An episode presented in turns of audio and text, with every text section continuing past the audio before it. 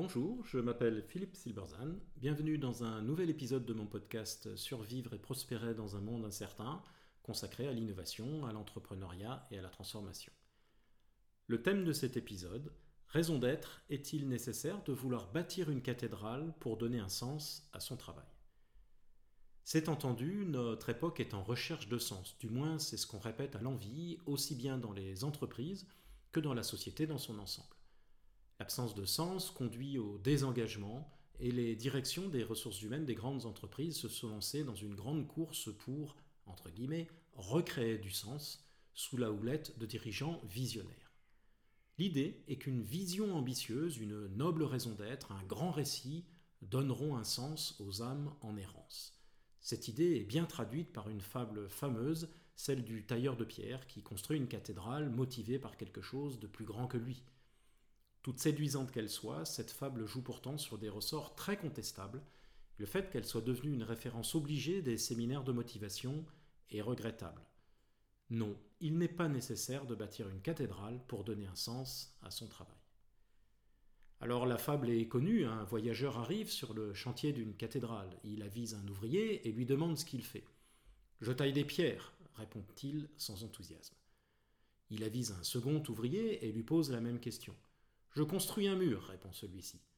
Enfin, il avise un troisième ouvrier et lui pose aussi la question. Je bâtis une cathédrale, répond-il avec enthousiasme. Cette fable est une légende urbaine faussement attribuée à Charles Peggy. Elle est devenue une référence de tous les programmes de motivation et de nombreux coachs. Elle est aussi évoquée par le neuropsychiatre Boris Cyrulnik dans son ouvrage Parler d'amour au bord du gouffre, qui en fait la lecture suivante. Le caillou, dépourvu de sens, soumet le malheureux au réel, à l'immédiat qui ne donne rien d'autre à comprendre que le poids du maillet et la souffrance du coup alors que celui qui a une cathédrale dans la tête transfigure le caillou. Il éprouve un sentiment d'élévation et de beauté que provoque l'image de la cathédrale dont il est déjà fier. Étrange pensée dualiste qui veut qu'entre le caillou et la cathédrale il n'y ait rien. Que le caillou soit dépourvu de sens, c'est une évidence. Mais ce n'est pas de caillou dont il est question ici, c'est du travail de l'homme sur le caillou. Un ouvrier peut évidemment éprouver, je cite, un sentiment d'élévation et de beauté que provoque l'image de la cathédrale dont il est déjà fier. Mais est-ce nécessaire pour qu'il donne un sens à son travail? Rien n'est moins sûr. Car pourquoi ce travail ne pourrait-il pas avoir un sens en lui-même? Pourquoi le sens de notre travail devrait-il nécessairement venir de l'extérieur comme une sorte de supplément d'âme? Ce sens peut parfaitement venir du travail lui-même le plaisir du geste, la satisfaction de réussir le découpage de la pierre, de s'améliorer de jour en jour, de maîtriser une technique complexe, d'être reconnu par ses pairs ou ses clients pour la qualité de son travail, le plaisir de travailler au sein d'une équipe et de la voir fonctionner et accomplir un résultat collectif, si bassement matériel qu'il soit jugé par les professeurs de morale. J'ai moi-même souvent éprouvé ce sentiment indéfinissable de grande satisfaction dans des tâches par ailleurs assez prosaïques. Et donc, entre le caillou dépourvu de sens et la cathédrale qui peut en fournir un, se trouve le travail qui en fournit de par sa nature même. L'homme n'est donc pas condamné à choisir entre la misère du caillou et l'exaltation de la cathédrale.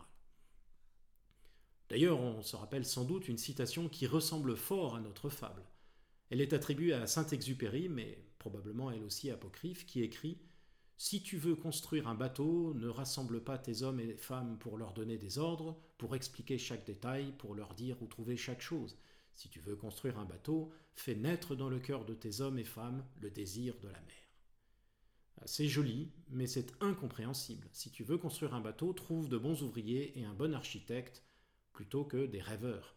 La naïveté romantique est certainement plaisante, la phrase est jolie, et le poète a le droit de glorifier les rêveurs, mais retrouver ce type de citation dans des écrits de management est pour le moins inquiétant.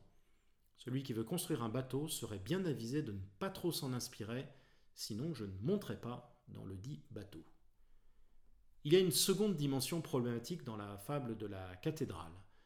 C'est que, bien évidemment, on parle d'une cathédrale et pas d'une boulangerie ou d'un égout. Imaginez qu'elle se termine avec un ouvrier qui énonce fièrement Moi, monsieur, je construis un égout. Elle tomberait sans doute à plat. On ne peut être fier de construire un égout, enfin voyons. Elle fonctionne parce que implicitement, nous avons une hiérarchie de valeurs qui place une cathédrale très haut au-dessus des autres bâtiments, notamment ceux du monde dit matériel, comme une boulangerie ou pire encore, des égouts ou des urinoirs. Il y a ici un vilain petit modèle mental sous-jacent d'une hiérarchie des respectabilités. Bâtir une cathédrale, c'est plus noble que bâtir une boulangerie, et ce parce que le spirituel est supérieur au matériel. Plus que cela, le monde marchand et matériel ne peut aucunement être spirituel, il est donc moralement inférieur.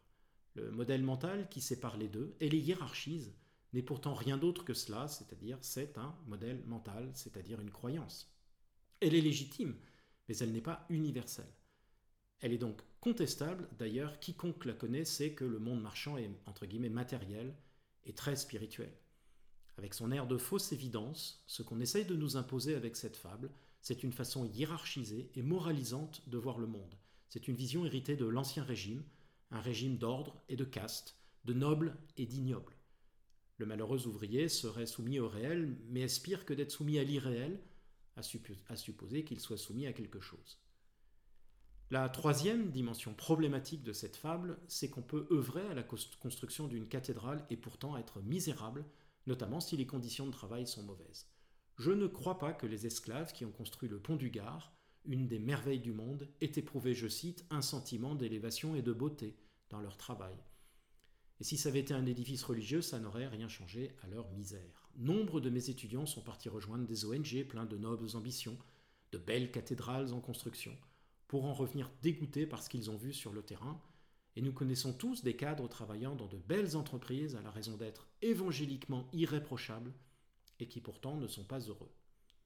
A l'inverse, Morningstar, l'entreprise citée en exemple par, Frédéric Laloux dans son ouvrage Reinventing Organizations, comme un modèle où l'engagement des collaborateurs est très élevé et la satisfaction au travail très forte, eh bien cette entreprise produit de la purée de tomates. On peut être un tailleur de pierre, voire un casseur de cailloux, ou un producteur de purée de tomates heureux et épanoui avec un travail qui a un véritable sens, sans avoir de cathédrale en tête.